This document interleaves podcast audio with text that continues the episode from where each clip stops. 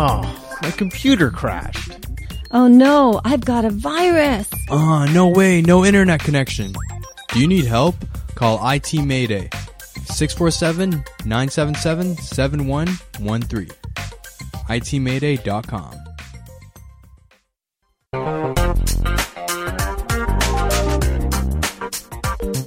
Hi, this is Linda Pinizzotto speaking to you from the Condo Expert, sponsored by Bayshore Health and Wellbeing and powered by the Hayes FM here in Mississauga.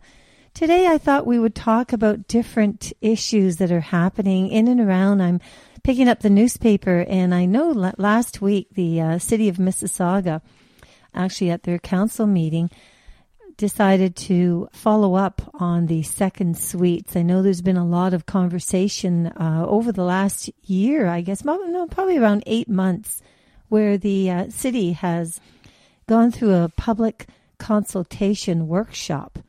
And during that time, they actually wanted to take a look at Mississauga's affordable housing strategy and create an action plan. Now, the government, uh, the McGuinty government, put through mandates that every single municipality will have to engage in second suites and they universally they would have to dictate their own bylaws with respect to second suites. Now, you know, it, it's interesting. I, have actually lived in Mississauga since uh, 1970 six. And believe it or not, back at that time, I, I think our population was about 150,000. Maybe I'm trying to remember back. And yes, I was through all the drama that happened with the derailment. That would have been, I think it was about 19 November of 1979, if I'm not mistaken. But a lot of things have happened, and the growth in Mississauga here has been absolutely outrageous. I mean, we don't have any land left anymore. As far as condominiums are concerned, I mean, if you think about where condos, and I'm wearing my real estate hat right now, condominium growth in the downtown Mississauga core would be like Burnhamthorpe and Highway 10. I mean, at one time, we really only had a lot of the condominiums which existed along Mississauga Valley Boulevard. And then, of course, there was a Webb Drive, and that whole pocket in there was developed. And if you go north on, on Hurontario, and you hit I guess you would look at Tucana Court, Kingsbridge Gardens. If you go north from there, you'd be looking at Trailwood. So, you know, and south uh, down to, I guess, Elm. So that whole pocket, and lo and behold, I mean, we've had more and more development, ship, uh, the shipbuilding, I guess it would be, and over on Burnhamthorpe, extending maybe more towards where the Sussex Center is and um, Kariya. So, you know, there's been a lot of development, but aside from that, I mean, as far as condominiums are concerned, most of the high density condominiums still remains in that immediate downtown Mississauga core. Now, as far as second suites, you know, there's only certain styles of homes that could really accommodate a second suite very well. So, what exactly is it? A second suite or a second unit could also be known as a basement apartment or an in law suite. And, you know, the changes to provincial laws, you know, when they require all the municipalities in Ontario not only to allow the second suites, but as I mentioned, is to create different bylaws for the operations of second suites. So, you know, the the interesting part was is that the strategic plan, the conversation identified a whole need for affordable housing. There's no question about that. And we found that one in three households in Mississauga have affordability issues. A lot of times, you know, people, when they choose to, you know, move into a basement apartment or a second suite, it really most of the time has to do with affordability. At the same time, there's certain things that they do not want to sacrifice, and they don't want to sacrifice, you know, any type of, uh, you know, fire safety. They don't want to sacrifice whether or not they have separate exits going, you know, from each of their units or their suites. They really should have windows. I mean, you know, maybe windows in their bedroom, in the living room area. And no question whatsoever, they have got to have smoke and carbon monoxide detectors. So, how does the city ensure that the second suites are safe and legal? Because, you know, when they're legalizing them, it basically does protect the homeowner and certainly it protects the tenant. There's another situation, I, I think, where you would actually consider maybe proper insurance protection. And then, you know, a lot of times if people are buying a property, they take the income that they would normally generate from a second suite and they can use that as additional income with respect to qualifying for mortgage financing. And, you know, it could potentially allow them to upgrade in their home. So, legalizing the basement apartments or the second suites, by all means, is a very, very smart thing to do, especially right now when we are having a housing shortage. And especially when, you know, the need is very strong. If you take a look at all the immigration that's coming in, you're looking at uh, young adults and maybe even seniors that are trying to find a less expensive living style. So the committee that was developed, city planning actually, and the development committee actually, they considered all the different licensing strategies for owners. And, you know, earlier in the year, I think basically the idea was really well received within the community.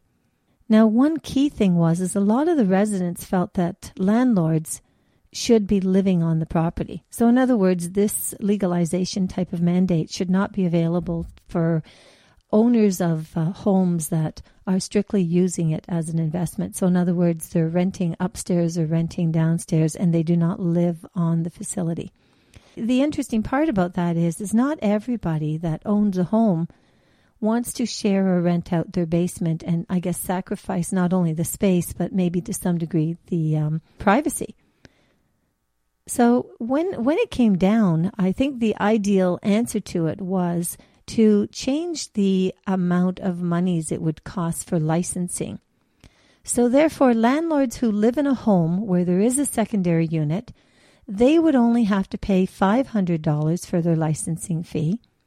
And for owners who do not reside on site, they actually would have to pay double the amount, so they would then have to pay $1,000 as a realtor, I mean, uh, as many of you know, I've been a realtor for over 33 years, right here in Mississauga. And the interesting part is, is that I guess my question would be, is I understand the concern between living, you know, owners that live in the, uh, up, like units, the house, a semi-detached house or a detached house, they live in that uh, property.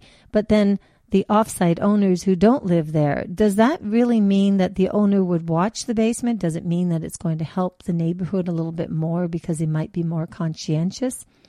I don't know. I mean, I, I can tell you offhand that I've seen an awful lot of houses where people own and they do not look after it. And I've seen people that tenant and they are fantastic and they really maintain pride of pride of rental circumstances, rental residence, as opposed to the pride of ownership. So I'm not completely convinced that it was really fair to make a difference from $500 for the one group and $1,000 for the other.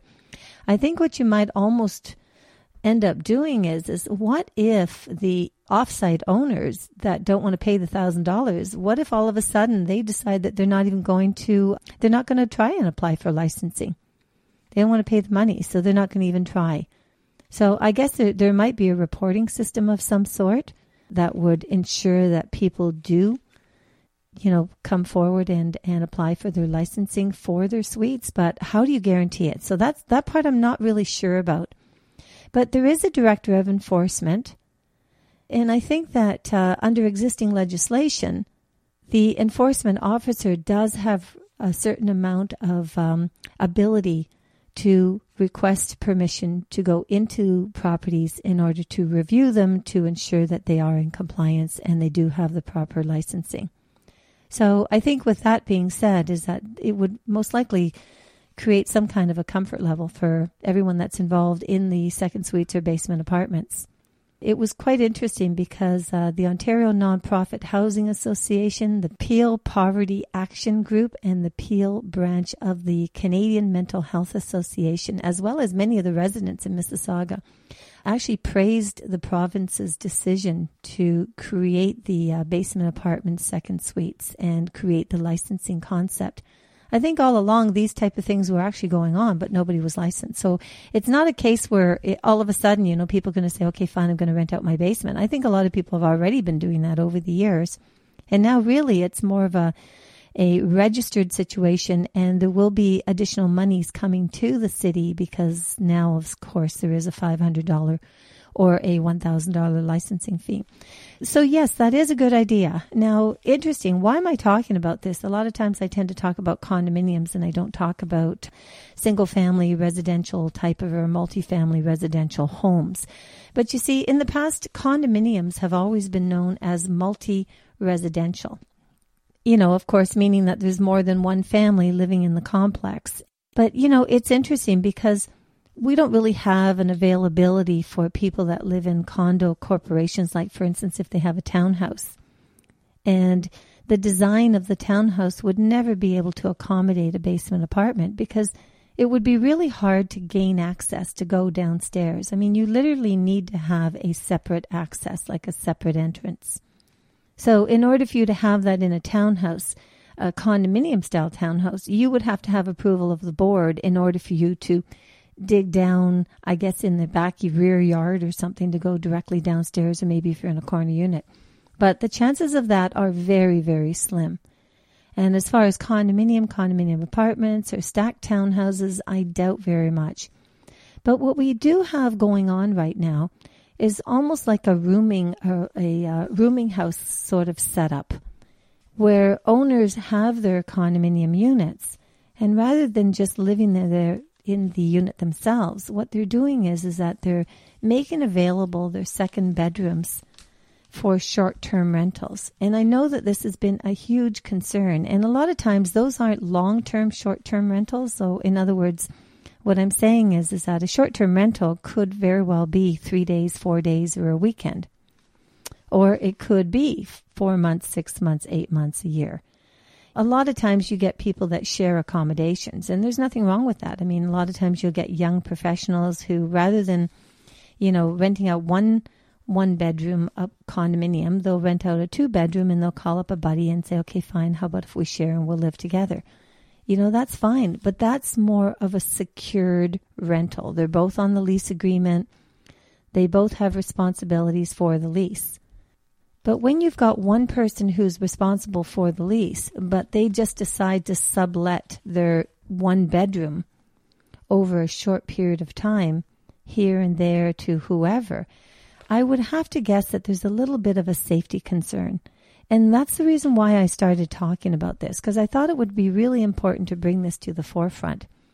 So while the municipalities are stepping forward and they're dealing with affordable housing strategies and they've now approved the second units and they've gone through and they've passed legislation, I think the important part about this whole thing is is maybe you need to broaden the scope and make sure that all levels of housing are actually protected. So on the short-term rentals, that is certainly something that the Ministry of Consumer Services needs to take a strong look at during the time that they have the uh, condominium review in place because it, it's at the forefront. And I think with the approaching Pan Am Games, I don't see that as changing. And why would it change? You could bring an awful lot, as an owner, you actually could bring in a fair amount of money if you decided that you just want to share off your condominium. So think about that. And we'll be right back. It's Linda Pinizzotto from The Condo Expert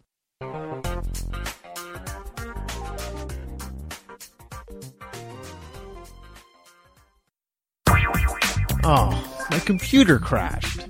Oh no, I've got a virus. Ah, uh, no way, no internet connection. Do you need help? Call IT Mayday. 647 977 7113. ITMayday.com.